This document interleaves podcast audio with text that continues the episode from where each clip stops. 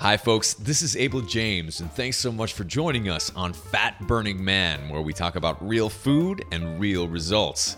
This week's show is with Tawnee Prazak, an endurance coach who specializes in optimizing your health and performance at the same time. You're going to learn how to become fat adapted for endurance sports, how to reduce cortisol and avoid overtraining, and why you should eat more fat, especially if you're an athlete. Before we get to the show, I want to take a quick second to plug our new and improved membership community, the Fat Burning Tribe.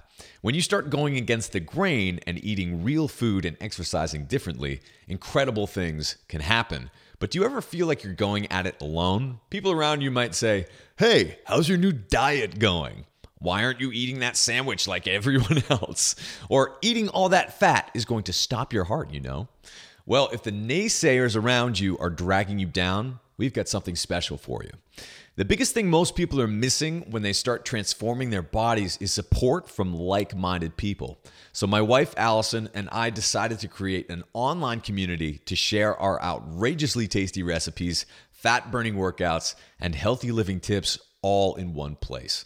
We update the members area at least three times a week with a new video, recipe, article, or exclusive giveaway. Every month, Allison and I hop in front of the camera to answer your questions on how to upgrade your health in a world that seems stacked against you. So, if you'd like to join us, we've opened up a few spots for you to join for just $1 for your first month. We'll be closing the doors on this offer pretty soon, so don't miss out. Just go to fatburningtribe.com to sign up. Once again, that's fatburningtribe.com. We have hundreds of members from all corners of the globe rocking out right now in the tribe, and our community is getting results. Here's a success story from one of our new members, Lulu. In just a couple of weeks eating the wild diet way, five and a half pounds gone, two inches in my waist, and three inches in my hips, out of here. Thanks, Abel and Allison. I know with adding more weights and sprints, I will continue to soar. By the way, if I eat white bread now, I get terrible stomach pains. My body is wanting the good stuff now. Thanks, Lulu. So try our wild pumpkin bread instead. It's way better than boring old white bread, and you won't get disaster pants. So, here are a few goodies we just added to the tribe a seven minute wild workout video and a handy timer tool where I walk you through the best exercises to tone your body and burn fat step by step details on how to identify hidden sugar in your food. That's a big one. New ketogenic coffee recipes, and a video teaching you how to hand roast your own coffee at home using a few simple tools you probably already have, and it's way easier than you think. Also, delicious recipes for smoothies, bone broth, pulled pork sliders, and tons more. This is just a little taste of what you get when you join the tribe. If it sounds like something you want to be a part of, or if you have a question for me or my wife, Join today for just $1. You can go to fatburningtribe.com. Go check it out. All right, so onto the show with Tawnee Prazak. She's a holistic endurance coach with a master's in exercise physiology and strength and conditioning. She specializes in working with female athletes to regain health and hormonal balance. After years of giving all of her heart to triathlon and endurance racing, Tawnee took a step back to optimize overall health and wellness. Tawnee's journey offers a changing perspective on what it means to be fit. In this show, you'll learn how to fine tune your nutrition for endurance sports, how to reduce cortisol and avoid overtraining, steps to increase performance without sacrificing your health, why you should eat more fat, especially if you're an athlete, and much more. All right, let's go hang out with Tawnee.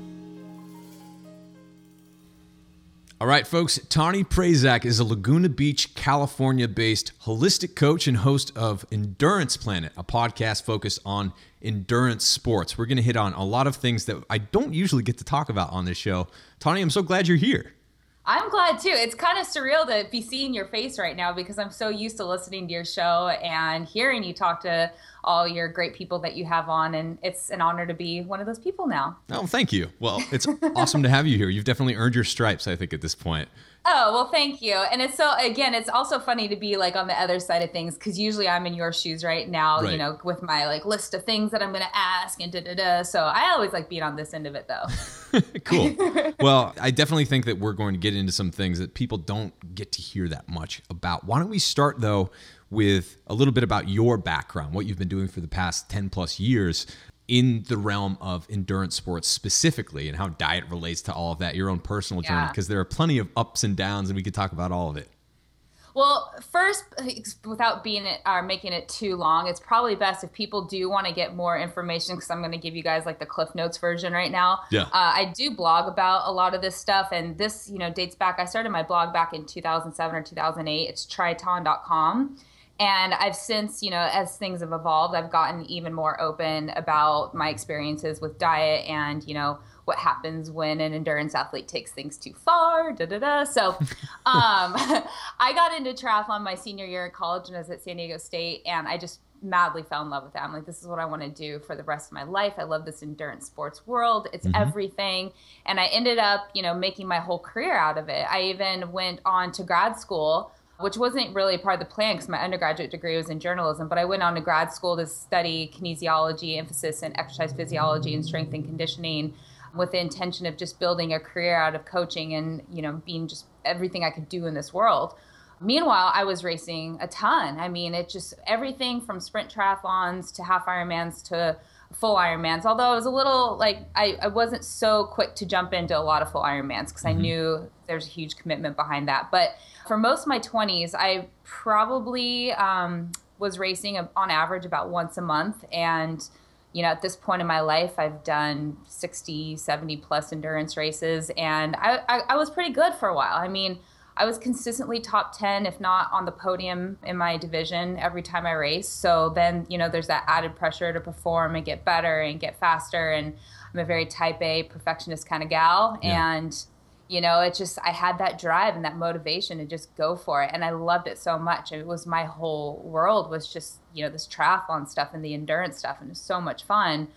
But, you know, there comes a point where, I think sometimes what started off innocently enough can take a bit of a turn where it's not so fun anymore. Mm-hmm. You're finding that you're you've reached that point of diminishing returns and performance even starts to decline and you know as i was getting a little bit older not that i'm using age as an excuse but just you know the wear and tear on the body and everything things started happening and things my my mental state was you know i'd find that i was moodier and more irritable than i should be.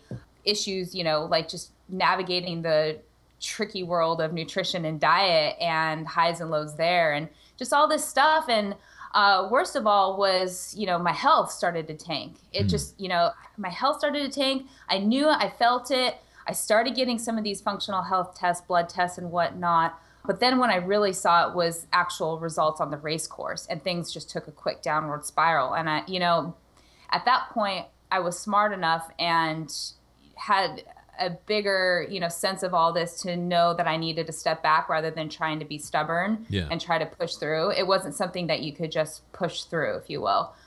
And especially you know my role as a coach and someone who studied this stuff at a master's level education and everything you know knowing how these systems are integrated and work together. So i took a step back and really dived into what was going on. And that started around 2012 2013 or so mm-hmm. and man it's been the best journey since then because it's like this whole new adventure that i'm on yeah kind of reaching that bottom if you will and rebuilding back up and using all these tools and resources without going you know a traditional uh, western medicine approach of you know the band-aid solutions if you will but rebuilding my body holistically, naturally, and all that. And now, at where I'm at right now, thriving and just being so comfortable with the journey that I've been on. So, in a nutshell, that's kind of the personal story of the athletic history. I love it. So, if there is one thing that you want people to know about that entire journey and encapsulating it all into that that it's hard to do, right? Putting it all into one mm-hmm. piece of advice to someone who might be interested or in the process of doing endurance training. But what is that that biggest nugget that you've learned? Easy. Listen to your body. Yeah. Listen to your body because I think especially in the world of endurance sports, triathlon, um, maybe even more so than running, although running I see it a lot too. We get so addicted to this idea of a training plan and what needs to be done for a certain race, or we get so addicted to a certain pace that we need to hold mm-hmm. or a time goal that we've set to, you know, finish a particular race in.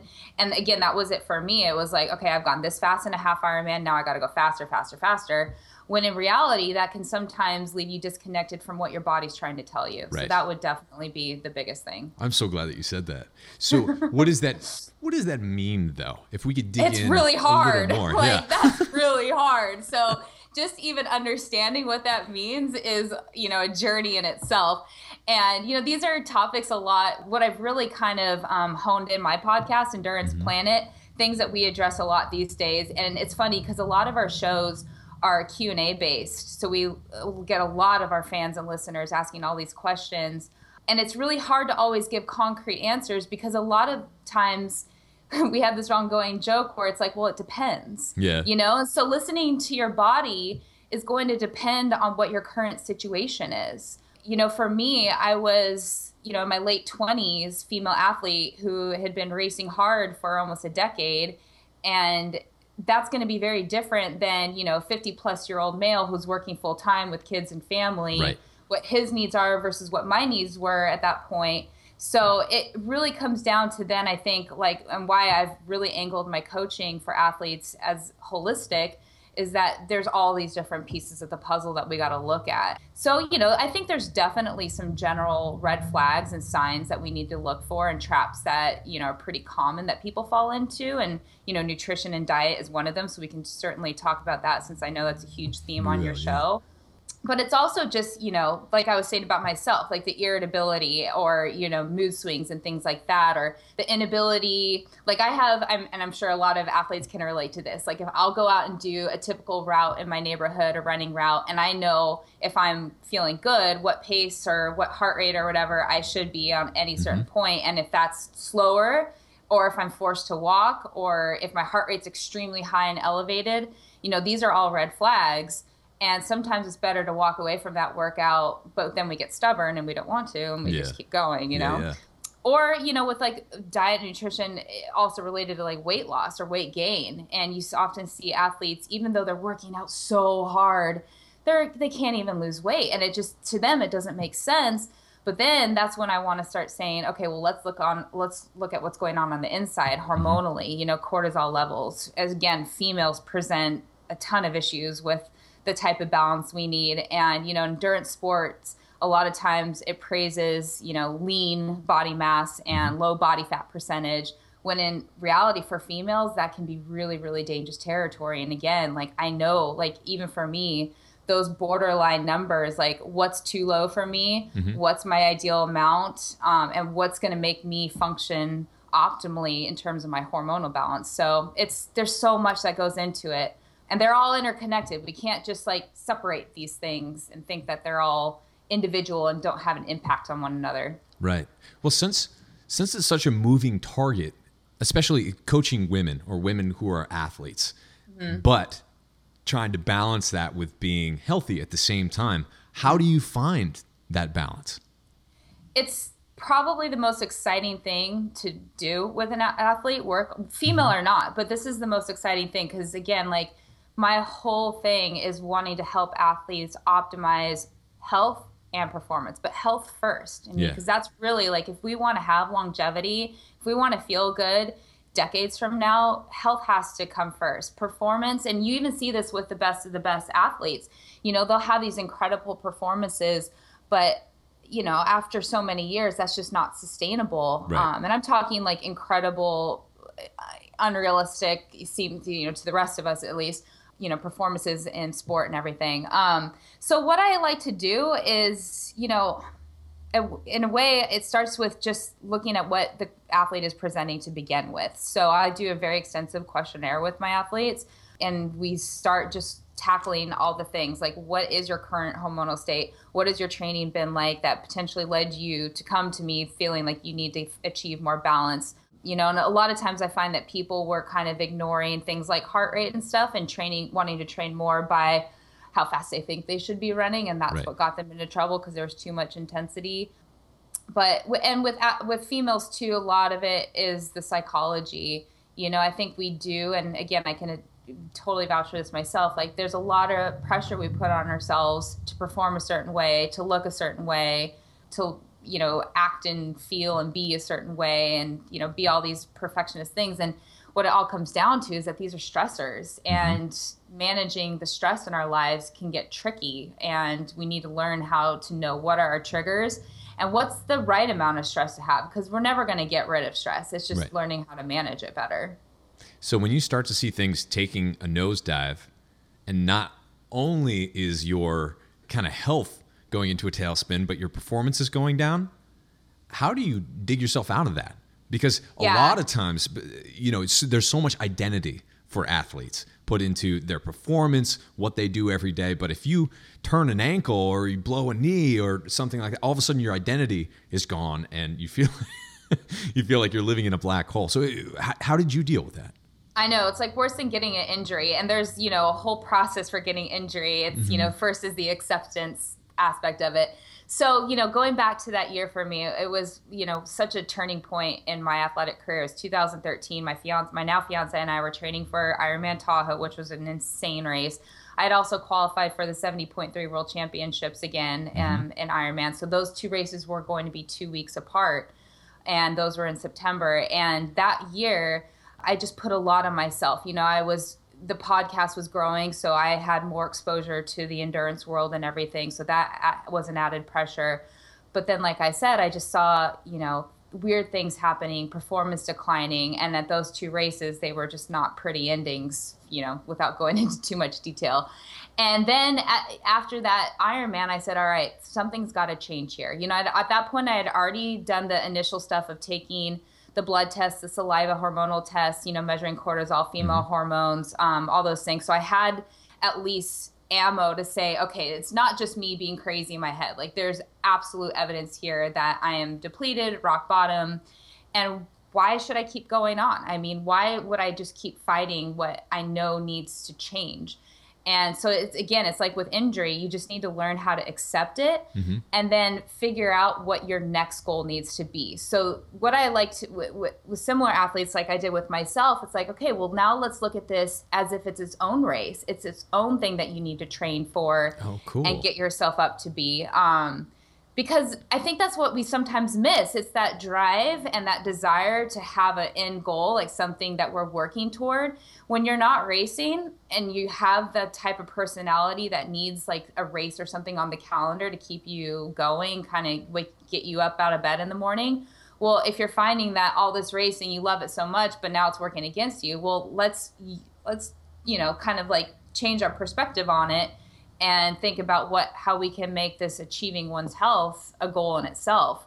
And then once i did that for myself it was like all right let's let's do this. Like what can i do? I you know i built up a team of functional health specialists that were really really willing to just kind of look at me from all angles mm-hmm. and take me in and say like here's the test data. Here's what you present. Like let's fix this. And then my number one thing throughout all of it is doing this stuff naturally because then you know you have these messages uh, like oh well you know just go on birth control to balance out your hormones. And you know for a lot of girls experiencing amenorrhea for example just use that to stimulate the period. And in the mm-hmm. meantime eat more and train less. And you know these are things a girl does not want to hear. Right. and especially with the birth control i mean i'm sure you guys have talked about this with past guests on your show. It's just mm-hmm. not an area that i think most people should go. It's not a solution. It's a band-aid. Sure. You know so figuring these things out well why is that why is a woman's menstruation going away in the first place? Let's figure out the root cause of that. Mm-hmm. And more often than not, you find that it's actually more stress related than it really is about the training. Yeah. Um, and you know, you look at the HPA axis and everything, and when your brain is sending signals to shut that process down, there's a reason for it. And it's usually more, again, it's more about the stress overall, um, even more so in my experience in people than what your current body weight is. Because yeah. you could have a girl who's perfectly within a healthy range in terms of her weight and body fat, mm-hmm. but still experiencing, you know, some pretty severe hormonal problems to the point of amenorrhea. Mm-hmm. So, how do you do something that's inherently stressful without too much cortisol or without too much damaging types of stress?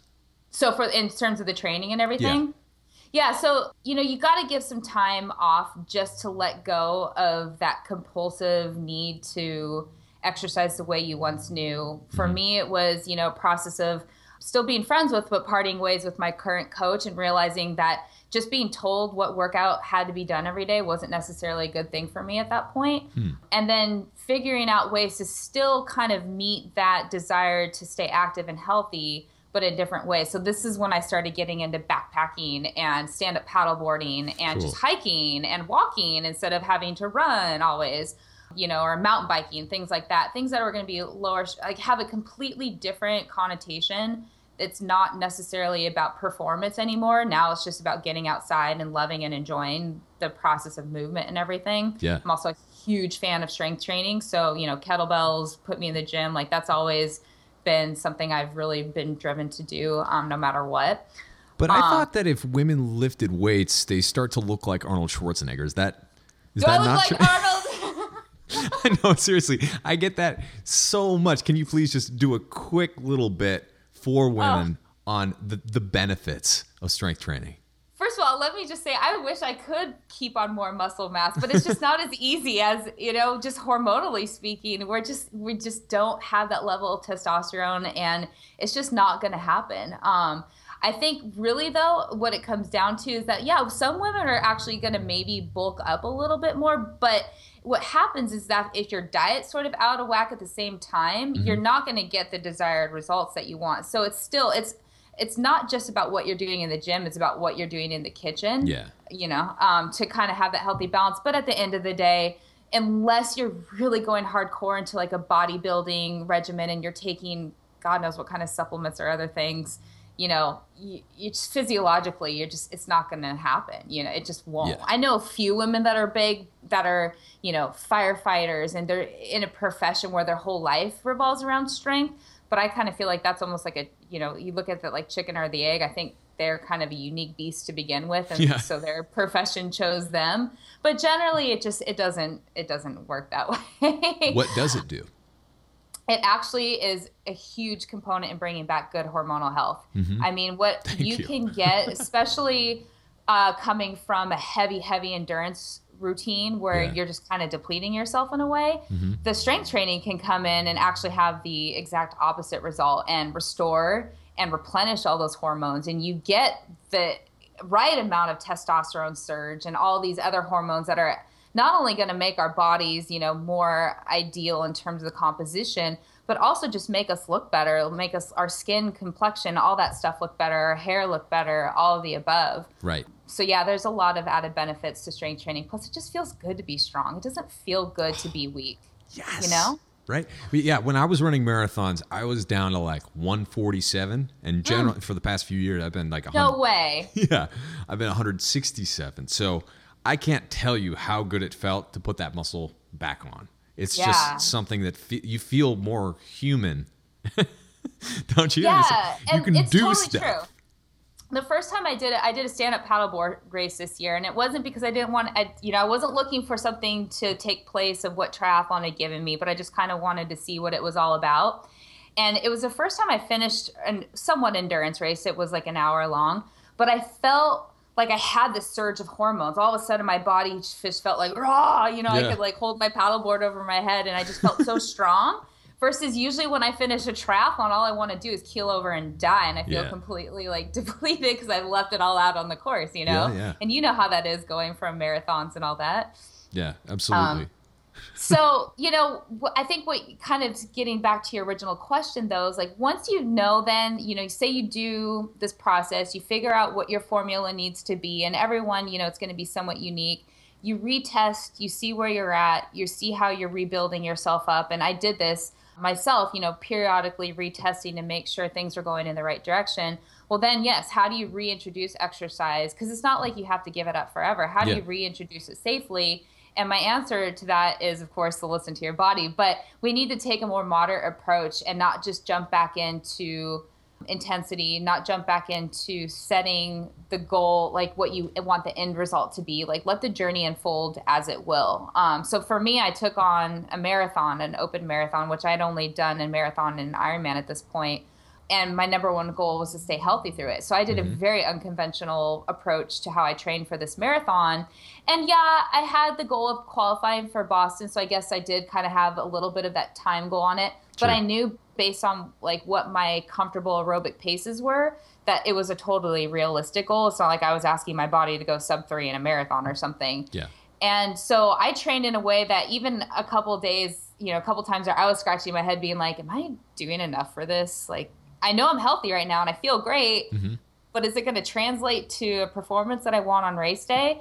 And it did, you know, and it was really letting go of that drive and impulse to kind of be overly addicted to you know you do a little bit of training one week so you do more the next week and you keep mm-hmm. going with it you know and listening like keep be more even keel with it. So i like to use a method called the MAF method.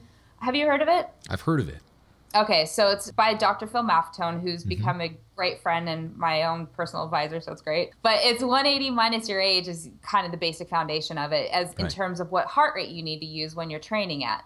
So for me, that was 150. So I did pretty much, I'd say 95% of my training for this marathon all at that MAF heart rate. Mm-hmm. And the idea being that you can stay healthy because you're not overextending yourself and dipping into too much intensity while still getting super efficient at that heart rate and faster in the speed that you want to have. And now yeah. the, the catcher with it though is if something's still going wrong in terms of health or whatnot, you're going to find that your body's not necessarily uh, increasing in performance. So then we got to hack away at what else is going on. What other variables could be taking a toll here? Is it your health that's, you know, or is your diet out of whack? So then we, that's where, again, like the fun part is like, it's not just about what you're doing in your training, it's about all of living that makes a difference. So let's shift gears a little bit then and talk about diet because I know that you've done some. I, I feel comfortable saying unconventional things as oh, yeah. it comes to, especially low carb, high fat, plus endurance. Pretty intense stuff. Can you talk about why that's good, why that's bad? There's definitely a lot of people who are asking about it recently, so I'm curious about your your take on it. Yeah, it's a fun, fun area of um, interest to me because there's just so much, you know, good, good information coming out these days that's really challenging conventional ways. And I think early on, I sort of had the seed planted to know better than to just continually fuel on sugar. And I still bought into the goos and the gels and the sugar based fuels, but I still wasn't the type of person who every 15 minutes, you know, would be slamming down gels and stuff just because it didn't really seem right to me. Yeah. And so when this idea of, you know, being able to train on less sugar and everything started to really kind of gain momentum, um, it was really intriguing for sure. And it's not that you, you know, at first for me, it wasn't eliminating all sugar, but it was about better managing what you're putting into your body while right. you're fueling and I think there's just so much good research. Like we've done some uh, series on Endurance Planet looking into this. You know, there's finally actually peer-reviewed research going on looking at low carb, high fat diets versus more traditional higher carb diets mm-hmm. in elite endurance athletes, and you know, going over the results of what all this stuff entails. And you know, there's some basic concepts of what comes from it. You obviously learn to be more fat adapted and use fat for fuel, which spares glycogen, which means you can go longer. And what this also means is uh, other you know side benefits of things like you're not needing to fuel as much during a race. So you know this again from marathon training i'm sure at least hearing horror stories of if you're fueling too much the gi distress. You know your right. body just cannot take in all that and expect to use it while you're now trying to you know be at race pace or whatever. So for the fat adapted athlete it it's has making that me side nauseous just thinking about it oh, right now. God right? I mean how many times? Oh, yeah, it's nasty. So, you know, there's less fuel for racing, so therefore less risk of GI issues and mm-hmm. everything. Mm-hmm. Plus, I think the bigger take home or, you know, ringing endorsement for it is just looking at things from a health perspective, not just a performance perspective. Mm-hmm. So you'll see things like less inflammation in the body, the ability to jump back and recover more quickly from workouts, the ability to actually put on that lean muscle mass you know, not constantly being in a catabolic state. You know, you want to really look at being at homeostasis as much as possible and not always on these fluctuations, what sugar tends to do. You know, you spike and then you crash, you spike and then you crash. Mm-hmm. And for the endurance athlete who needs to put in a good amount of time of training, this is a vicious cycle that we could get trapped in.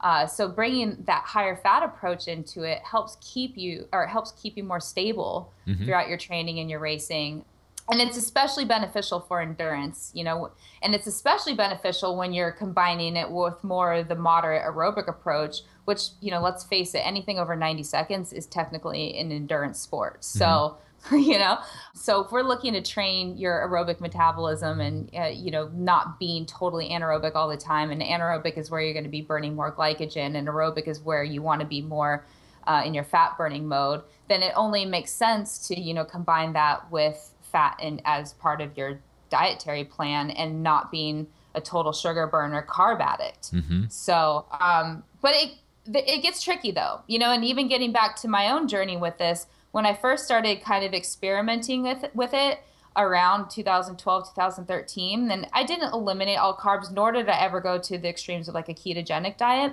yeah i was still overtrained and overtraining. So my body was not in a good spot. And at that time, low carb, high fat, I think actually made things a little bit worse for me mm-hmm. just because I was not in a good spot to begin with.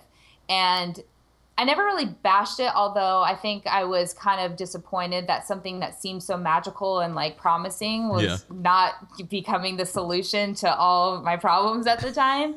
and in fact, maybe making me worse. Sure. But the beauty, I'm so glad that happened because come full circle, you know, getting good health back and whatnot.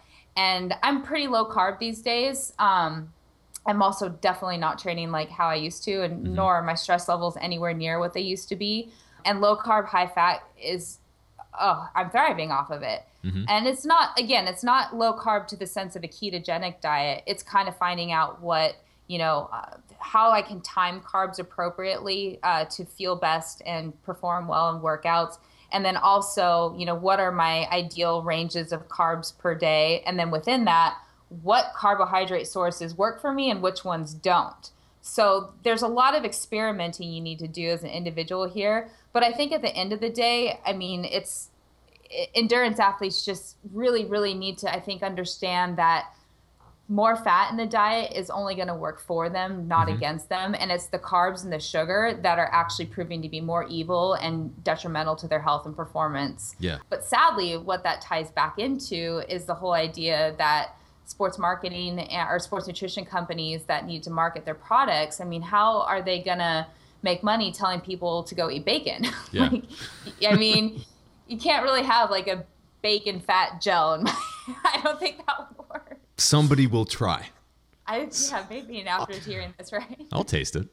I, I would too. I mean, heck, I save my bacon fat and use it for cooking, so you know. Yeah, for sure. But let's talk about your tinkering around with carbs and and low carb, like you said. You're not yeah. necessarily dipping into ketosis, but you are controlling them, restricting them in some way. Which ones are good? Which ones are bad? What'd you find out?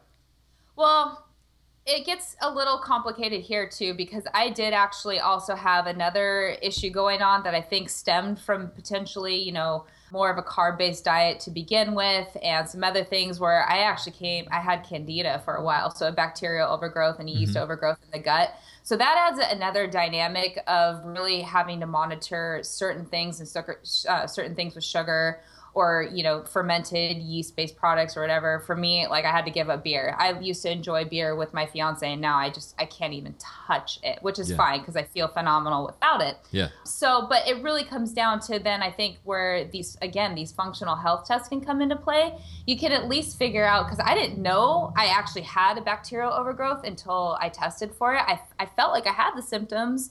I kind of had a clue but this came in and really set told me what was exactly going on. And so then you have like again some ammo to work with here. Like okay, so now looking at all the research, we know that keto is going to be you know anything 50 grams or less per day. And that's probably an extreme thing to do for an endurance athlete. I know Ben Greenfield did it when mm-hmm. he was training for the Ironman World Championships. I think it was 2013. And let's just say he's not keto as, as far as I know yeah. anymore.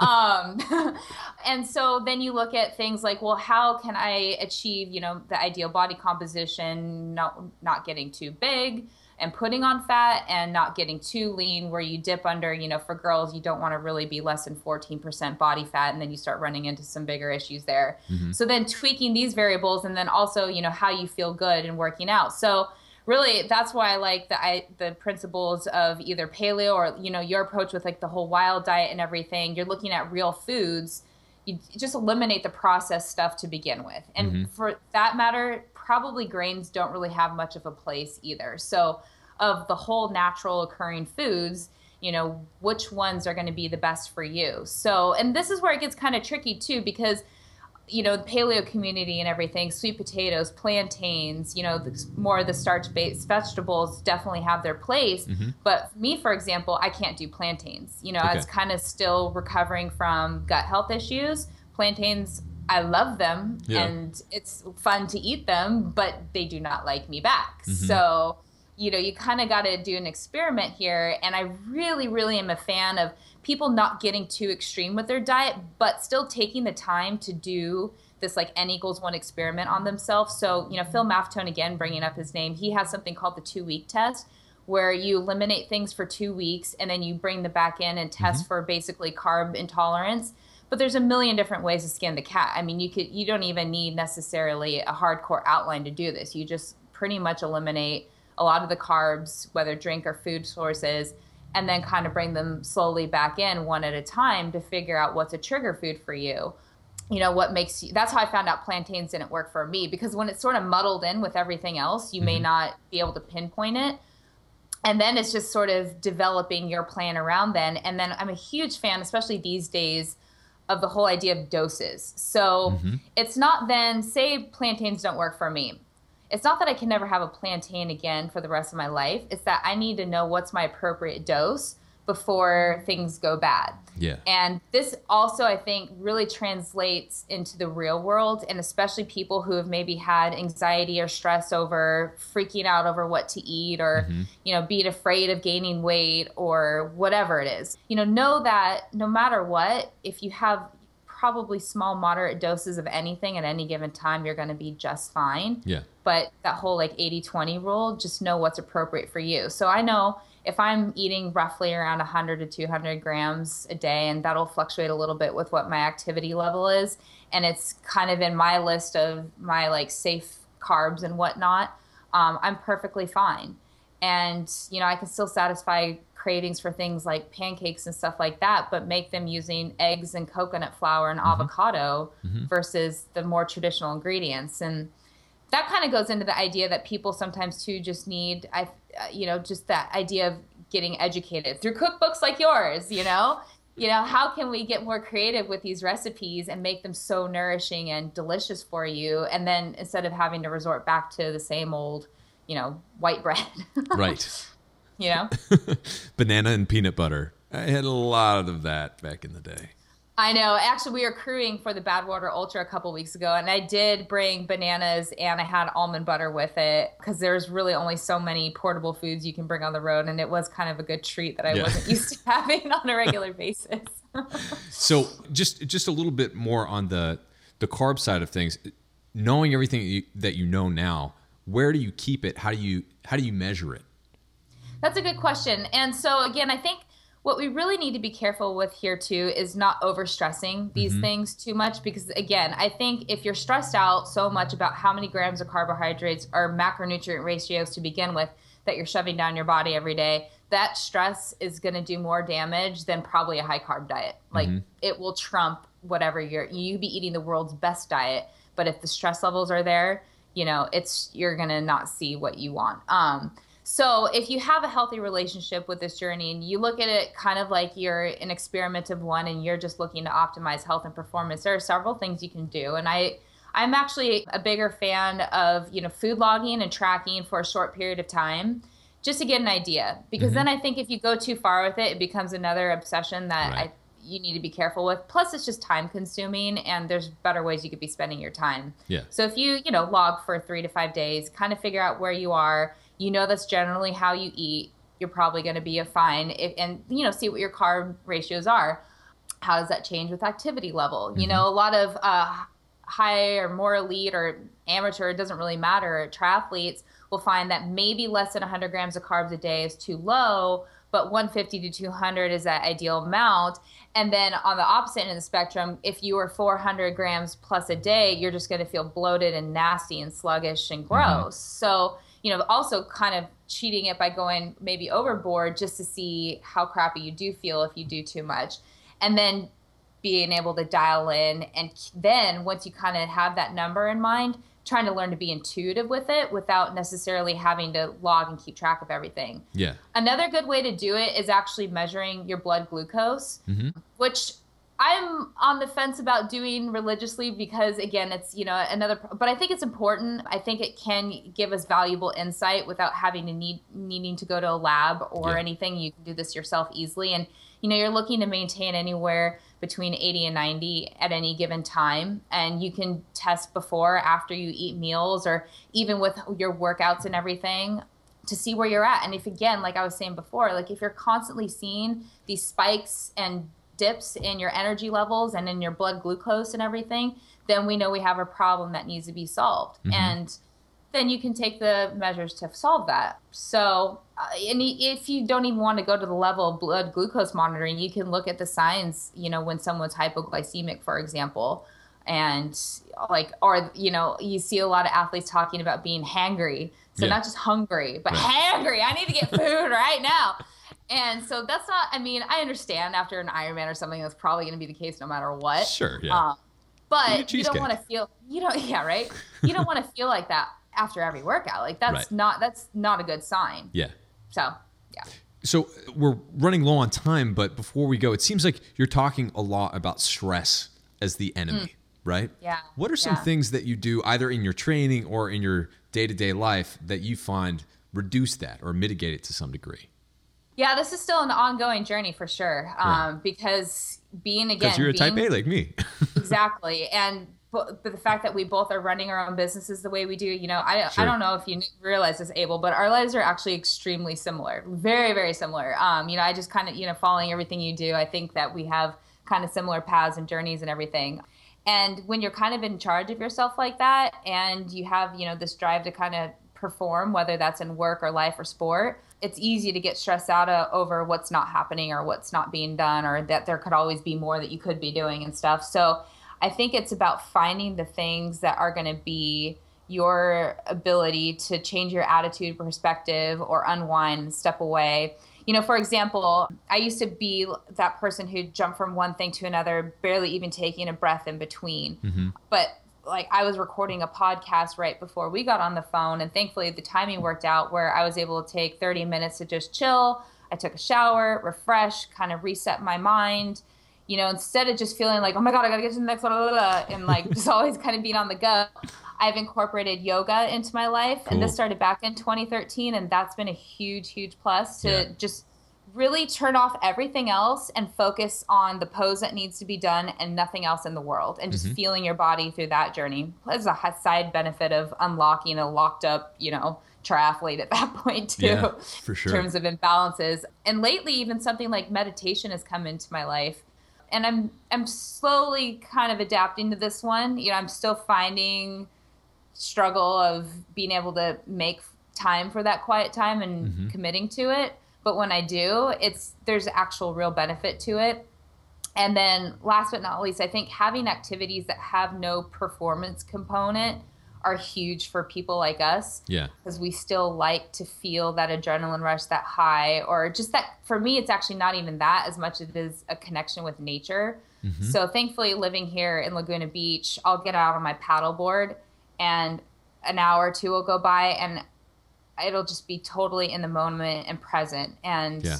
back backpacking has also been one of those things. You know, I think the ability to disconnect from all the social media, the emails, mm-hmm. you know, all the devices and let allow your brain to just take time away from that is huge. So those are probably my top things right now on stress management.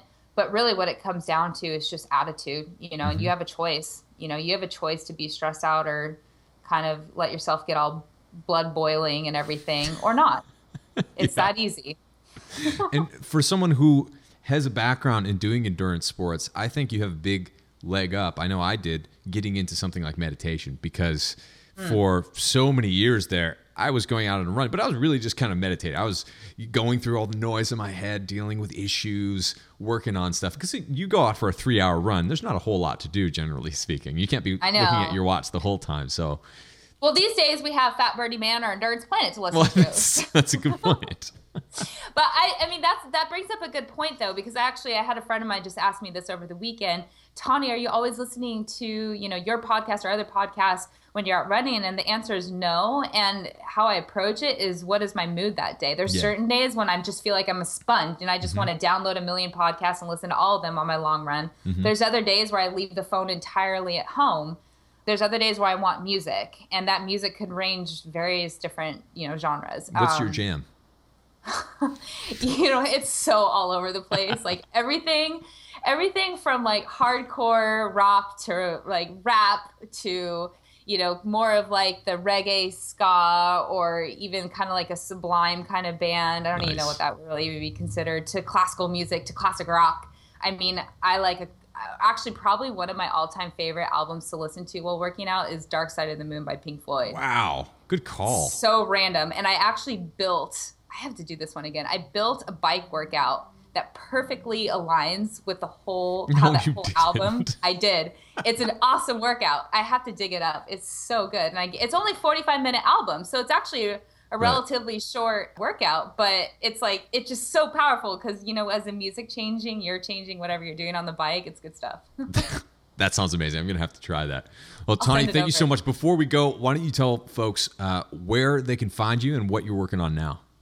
All right, so uh, I have a few things. Uh, first of all, the podcast is Endurance Planet. I've actually been hosting this show since 2011, and we're putting out two to three shows a week, all over the board. Like I said, we have Q and A shows. We also have special interviews, and we're also diving into cutting edge stuff. Actually, Abel, you might appreciate the last one I just posted with uh, Timothy Noakes and Phil Maffetone on hydration and electrolytes Cool. is pretty awesome stuff and it's looking at things from a different perspective than we've traditionally been told so endurance planet easy to find enduranceplanet.com on all social media is the same and then also uh, my coaching website is coachtawnee.com and it's t-a-w-n-e-e i don't coach a lot of athletes but i also do consultations for people who don't necessarily want the full-time full-blown package. I don't do pre-written plans either. So it's either you hire me full time or you consult or you know then i can that's that's just how i roll. I don't do like kind of the in between stuff. And then like i said earlier the blog is tritawn.com and that's you know you could dig in the archives and see race reports when i was still crazy into all the triathlon stuff. And you can read how things have evolved Yeah. so Awesome. and then i'm on social media too so i'm i'm really easy to find Right on. Well, I think your journey is very inspiring to people who might be in the middle of working out or in a rut or you know at the top of their performance wherever it is it's always a journey and it's i, I think it's amazing to have people like you who are so open about it because that's Thank that's you. rare these days Well, thank you so much for bringing me on the show. Again, I'm a big fan. I love what you're doing. I think everything, the information you're putting out is great, and I'm happy and honored to be a part of it. Thank you so much. Well, we'll have to have you on again soon. Thanks again for listening to Fat Burning Man. Don't forget, before you go, check out fatburningtribe.com. If you have a question for me that you want answered about how to improve your performance, what to eat for dinner, how to drop fat quickly, how to improve your overall health, or anything else, we answer all of your questions there. So, quickly, you can get the first month for just $1 for a limited time. Check it out at fatburningtribe.com. All right, I'll see you there.